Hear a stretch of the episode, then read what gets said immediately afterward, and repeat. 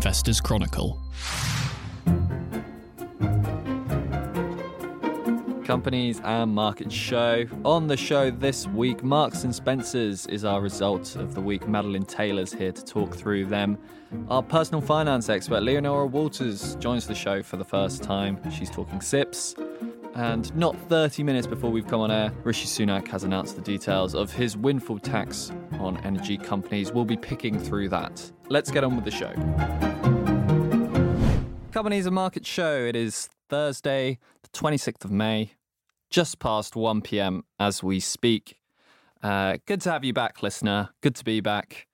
Uh, joined in the studio by Alex Newman. Hi, Alex. Hello, John. How are you doing?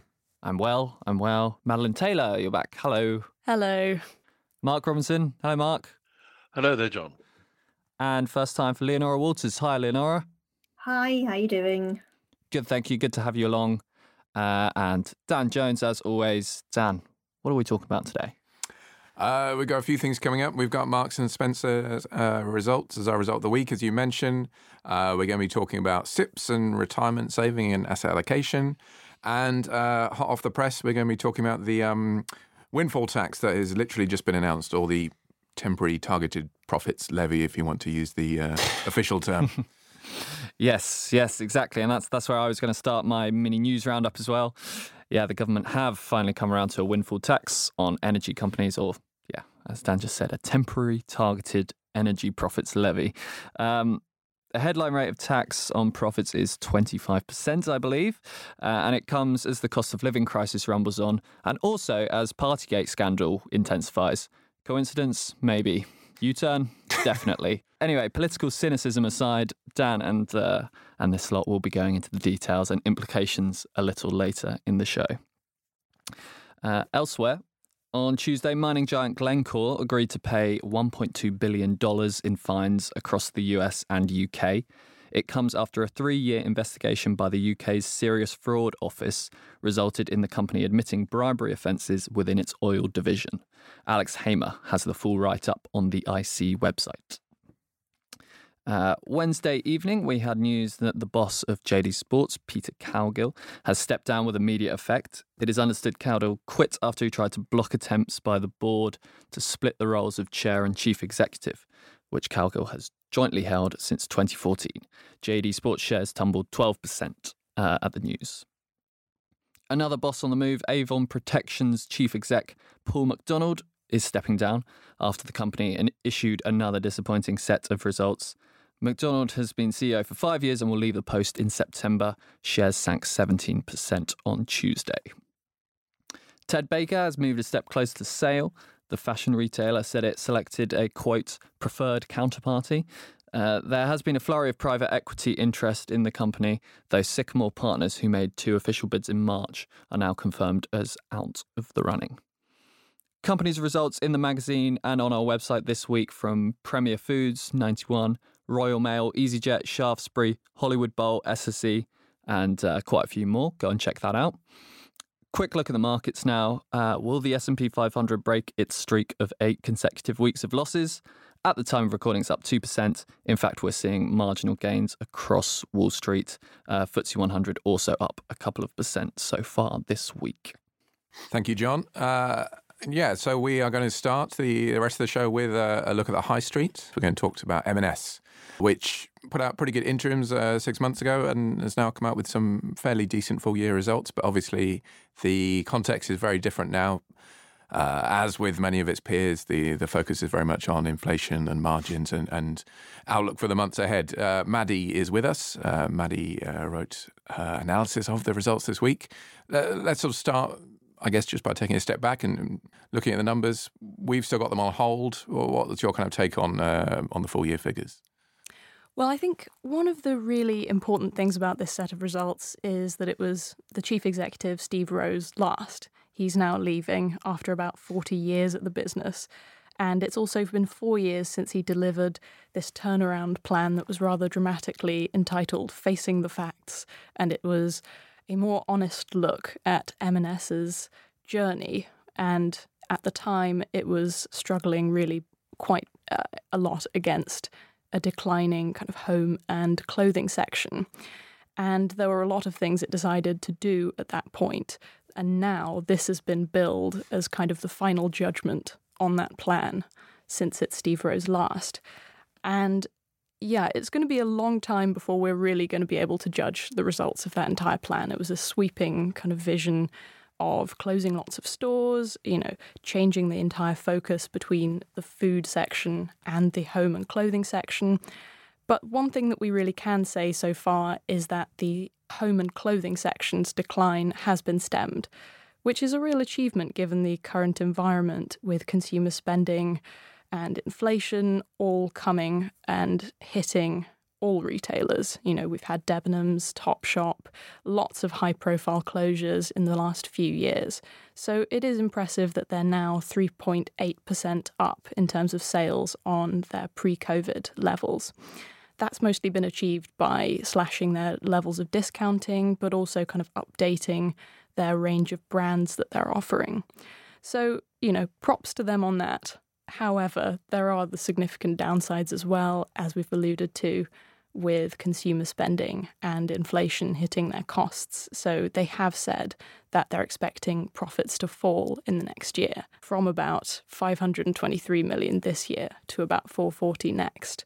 So obviously this turnaround has kind of reached a stalling point if you will for now. Yeah, it is interesting on the the clothing side as you say that's an area that's you know struggled for a long time you do kind of wonder if they still know who they're targeting. I mean, you know, getting rid of the discounters, the discounts, you know, maybe looking back towards that kind of classical M&S customer base. They've benefited from some of those people who've fallen by the wayside, like Debenhams. I mean, do do we get the sense at the end of this turnaround program that they know who they're targeting now? Do they have a niche, or are they still trying to perhaps be all things to all people? Maybe. Well, I think it's difficult for them because they have got this image as such a sturdy, steady, kind of all rounder brand. Um, and so it's difficult, I think, for them to find their niche, as you as you say, because they're just this, yes, this all rounder. However, what they've done, which seems to have worked so far, is they've they've got in a number of brands uh, like Jaeger, which they saved from collapse last year and they've also had uh, high profile partnerships with companies like Ghost, which both of those are sort of at the higher end of the range, appealing to a more affluent, possibly older consumer. And that does seem to be working. However, um, they also seem they, they have also been emphasizing value in some areas, um, including of some slightly outdated fashions, like they mentioned cutting prices on jeggings in their recent and it seems like they are still a little bit finding their way in that area. Yeah, that that makes sense. I, I was thinking about this question earlier. You know, who is their customer? And then, uh, and then about ten minutes ago, my uh, I'm on holiday next week. My wife is in M&S. She sent me a photo of some t-shirts. Said, "Should I get you some t-shirts?" So apparently, apparently their customer is me. You know, maybe a slightly behind the times, late thirties male. Um, uh, Mark, Mark Robinson, what, what's your kind of take on uh, the M&S, the results was, and the turnaround? Well, Dan, I was uh, I was just engaged in a bit of reminiscence there as well because I remember the first time I went into an M&S store would have been in the late 1960s, I guess, and uh, you look back to that period then, and there was there was really limited competition in terms of uh, national chains. You think of something like Army and Navy stores and and so forth, but they, they were it, they were in a sort of prime position there, and I think the brand then the, the emphasis was on quality uh, but at a value price. And I think they tried to um, take that forward, and, and that model worked right through the 1960s, of course, the 70s, and some way into the 1980s. But then you had a whole a range of uh, high street competitors come onto the market. And latterly, you've all, you've got the influence of online shopping, of course, but also the rise of fast fashion. So it's it's an increasingly crowded space for them there as well. And I think Stuart Rose, when he was there, struggled with this problem for years, even though, um, you know, by contrast, the uh, the food side of the business, uh, you know, w- went ahead at a, a, great rate of knots. It was very successful, but every every chief executive since the mid 1980s has struggled uh, with with the clothing brand up until this present set of figures. It, it may well be that this is um, slightly misleading in a sense uh, they, they're going to have to, uh, and it, there's signs they're doing this, but they're going to have to um, uh, concentrate all the more on inventory levels. Uh, and Maddie pointed out the fact that they've reduced the rates of discounting, which is uh, uh, which is critical for the business. And presumably, on that basis, they're going to increase their stock turn. So it'll it'll be a more uh, efficient operation going forward, I'd imagine. However, we we do have this situation at the moment where wholesale prices are outstripping retail, and that gap is actually widening. So I, I made a point in one of uh, the articles last week that um, you know you reach a certain point where you you where you can only pass on so much of these cost increases through to um, your custom ba- customer base. And we may well be there already, in which case that's just going to go and eat into earnings.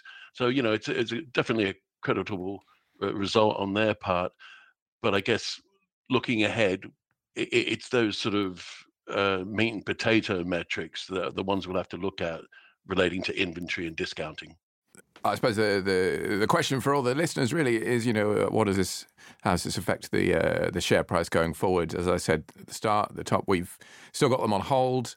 Uh, you know, there's a lot of investment spend to come. The dividend hasn't come back, which uh, you know I think a lot of people obviously used the last couple of years. Well, they had to get rid of dividends, but maybe they're not coming back as quickly in some cases as one may have expected. There's still, you know, some way to go despite the big share price fall this year in terms of value. There is that fair is that a fair assessment? Yeah, I mean, I think in some ways it's hard to argue with the dividend still being missing because, as we've said, they are facing quite a difficult next couple of years. Plus, they've got this exit from Russia. They've planned to, to completely shut that down, which they've taken a 31 million pound charge on.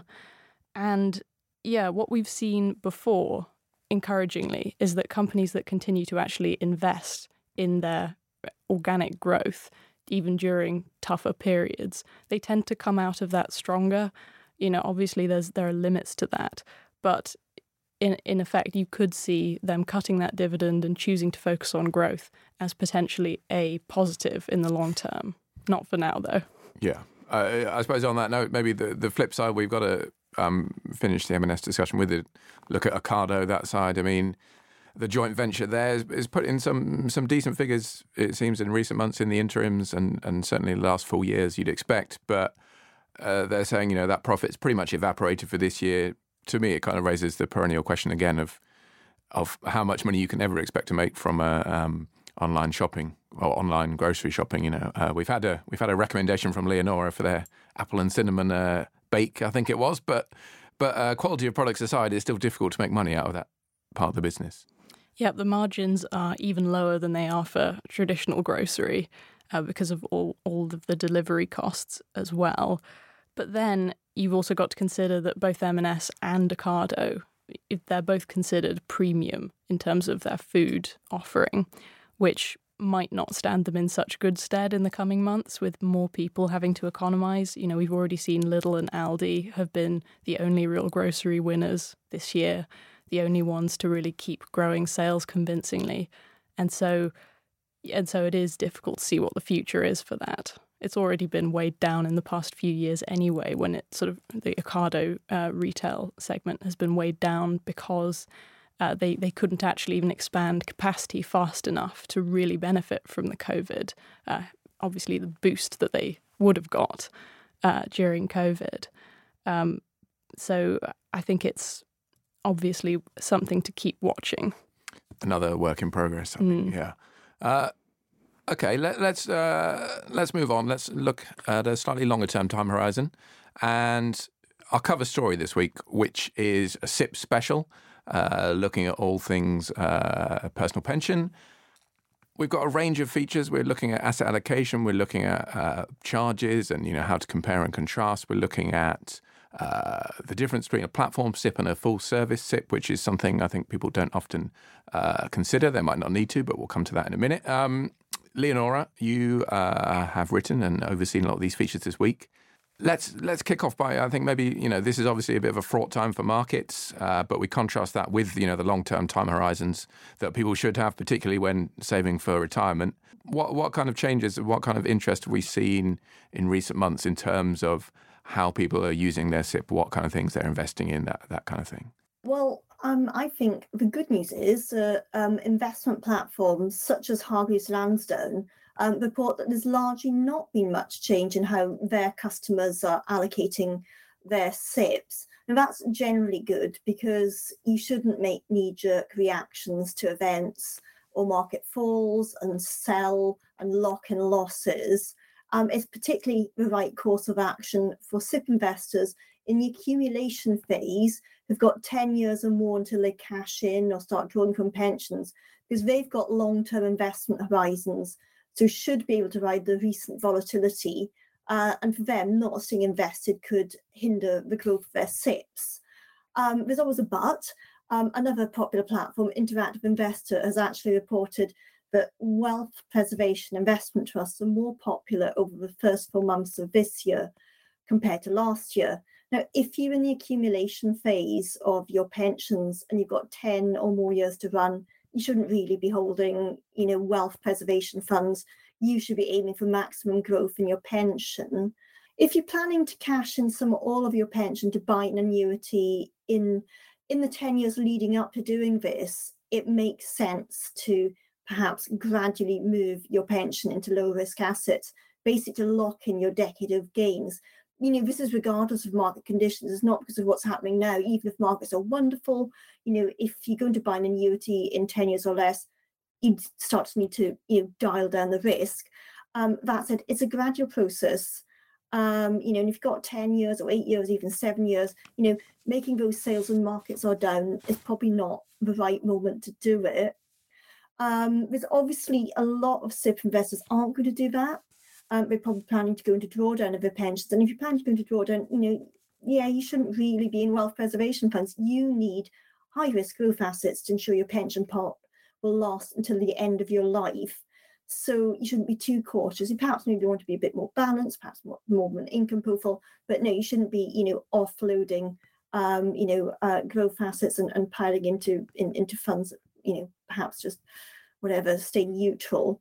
Yeah. If you're retired and in drawdown, obviously it's a concern, but a good tactic here is rather than, you know, piling into, you know, low risk, low return funds, and de-risking your pension, you have your pension in growth investments, perhaps income investments, but also have a good cash reserve. So when markets are choppy like they are now, stop drawing from your pension and um, use your cash. Um, and advisors suggest that when you're in retirement and perhaps in drawdown, have one to three years of your expenditure in cash. Yeah, I think that's sensible. And and as you say, the the wealth preservation funds that proved quite popular, it, it, did raise an eyebrow. You know, the likes of we're thinking here of you know investment trusts, I suppose, like capital gearing, RIT capital, things like that. Obviously, very good in down markets, but as you say, when your time horizons are so so lengthy, um, might be worth reflecting on that. I think um, one uh, one final point that we're going to touch on now is the the full service SIPP. Now, you know, uh, obviously the, there's been a real boom in in um, personal pension saving the past five, six, seven years really since the pension freedoms. Um, platform SIPPs, you know, the standard pension pot has been the real beneficiary of that. But but there are also more complicated SIPPs available um, for people who want to hold commercial property, um, maybe some uh, unconventional assets. Uh, and we we discussed that a little bit in the issue. There obviously um, pitfalls to watch for here, and you've got to be uh, um, very careful. But but maybe if you could just talk a little bit about those those full service SIPPs as we call them. Yeah, um, right. Uh, basically, what people mean by a full service SIPP is, you know, something that allows you to invest in more than the, the basic platform SIPP. So it allows you to invest all in all the things they do. So like open-ended funds, investment plus ETFs and direct shareholdings. But with a full service SIPP, depending on the provider, you may also be able to hold commercial property and esoteric assets such as gold bullion, um, unlisted shares in companies, derivatives and direct bond holdings. The, um, the downside of this, though, is that um, full service SIPPs have more expensive annual charges. And this is particularly the case if you hold commercial property because there are extra charges on top of that, particularly relating to the property. So, for example, from June this year, the Barnett Waddingham Flexible SIPP will charge a property purchase fee of at least 800 quid and annual fee per property of 200 quid. And one of the financial advisors I spoke to said, look, if you hold commercial property in a SIPP, the various property and administration charges could add up to £3,000 or more per year. So it's not cheap.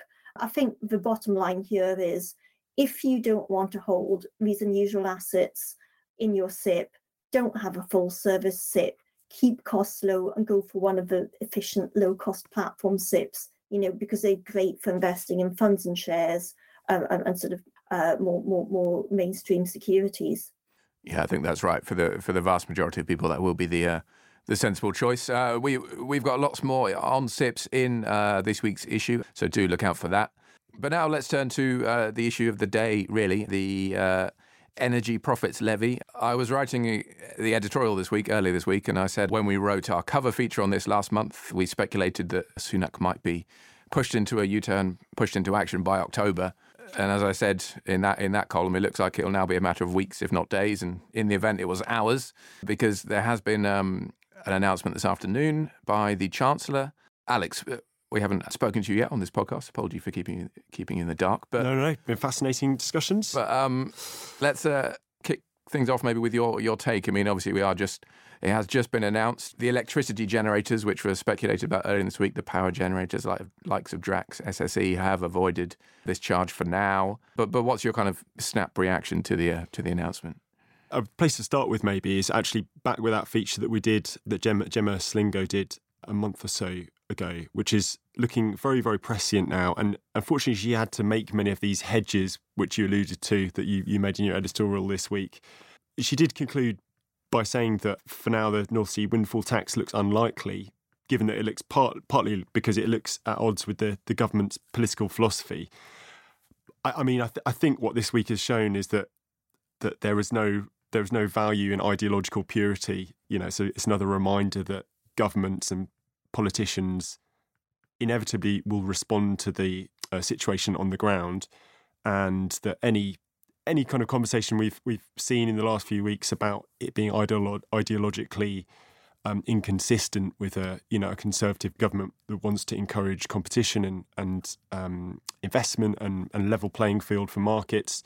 The times of crisis, which I think this is it's fair to say we are in now from a cost of living perspective, th- those considerations go out the window. So so yeah, we can we can sort of talk a little bit about the, the details uh, in a minute. But yeah, I mean to, to turn to your other point on the electricity generators, some of which have done very very well, and it, it, just looking through some of the some of the briefing notes they've given on the on the profits levy, they seem to have left the door open potentially for some uh, for some action there on these uh, windfall profits that are also being made uh, elsewhere in the UK energy sector.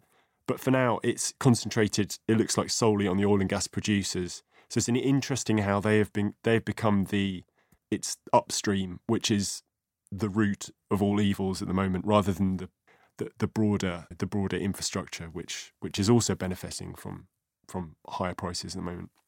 Yeah, I think it seems quite likely if, if things do stay as they are in terms of pricing, then we will see some more action later this year it seems almost a question of logistics right now is the reason the electricity generators haven't been included because they're still trying to work out what, what might happen there. At least with um, oil and gas, they seem to have lent quite heavily. Again, as I wrote this week on the the um, supplementary charge, which was uh, introduced and increased again under um, the uh, Conservative government in 2011. Likewise, with the with that charge, what what's happened again here is that there are uh, allowances being made for new investment, which is clearly an attempt to head off some of the criticisms, the common criticisms of such taxes that they will stymie new investment, particularly at a time when you know our own energy supply is is looking so uncertain. Part of the reason we're in this problem in the first place. Yeah, it's like eighty percent or something, eighty or ninety percent relief. I mean, is that is that a sop? I don't know. It's quite it's quite hard to say, isn't it? Because at the same time, the government has is effectively on the other side. It's committing to net zero targets by 2050. So encouraging long-term investment in the North Sea, which has kind of been discouraged for the for the past decade anyway, given given the combination of levies and and you just just look at what the the super you know the the oil majors have done. You know they don't really see a future in the North Sea. Uh, BP's reducing their output. Um, we've got this this group Harbour, which is kind of has sort of um, swept up a number of the maturing fields. It's kind of like a cigar butt investing approach to the North Sea that, that the players that are left there appear to be taking. So we might look at back on this and, and think this is actually quite a clever levy that you're not really you're not really hitting a, an industry which is expected to actually grow in the next 20 years. Mark, what's your uh, your take on the um, the levy and the, the implications for, for shareholders as well in the in these companies?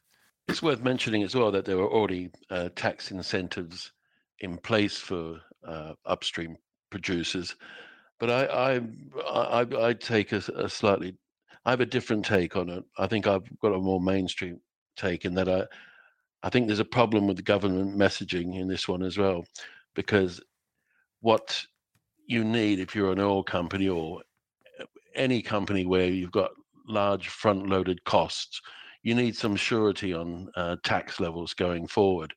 And so I think it's going to act as a as a major disincentive uh, for producers as well, particularly in the North Sea where you've got uh, much higher break even levels as well. I mean, if you if you you could draw an analogy, see the the excess profits. Well, there's no such thing as excess profits, but the profits that have been made by uh, pharmaceutical companies over the last few years, do they warrant a, a, super tax, a levy on them, just because of circumstances dictate that they've been become highly profitable uh, within a brief period of time? Um, it, it's very difficult. It's very difficult difficult to reconcile the government's uh, stance on wanting to um, reduce our dependence on uh, overseas oil and gas with with this tax as well. Because I mean, I'd I'd, I'd like to look at the numbers eventually, but I I just don't know the amount of money that will be raised, how it'll benefit UK households. But it's it's more of the me- messaging thing for me, and it it could even be filed under the general heading of short termism in, in government again. It's a, it's a sort of quick political fix. It'll play well with households, but um, as I say, companies like oil companies, where they're sort of investing huge amounts of capital up front, they they want some sort of certainty on on future tax levels. I mean, uh, it's interesting as well that uh, this happened under conservative government, but you know you can go back to the um, the Thatcher years as well, and Geoffrey Howe introduced a, a similar levy on, on, the banks at the time as well. It's it, it's anathema to me as well, and, and it, even if imagine what happens, this eventually falls on the utilities too. So you're going to have intervention, government intervention on an industry or a sector which is also governed by government intervention. Where does this all stop? I, I think um, there, there's definitely a number of, of uh, points there that are crucial. Um, I think the government has said they ex- expect it to raise five billion over the next year, which will go towards some of the new measures announced today on energy bills, which you can see when you're um, someone, I suppose, like the current chancellor, who's so um, opposed to to extra borrowing, given the the spending we've had over recent years. You know, they, you know, he's he's changed his mind very quickly, which has been a, an issue. As it was only a few weeks ago when he was saying to these companies, you know, if you do invest more, you know, you can avoid this kind of uh, uh, windfall tax. And now here we are saying, well, we won't need to invest more, but we're going to tax you anyway.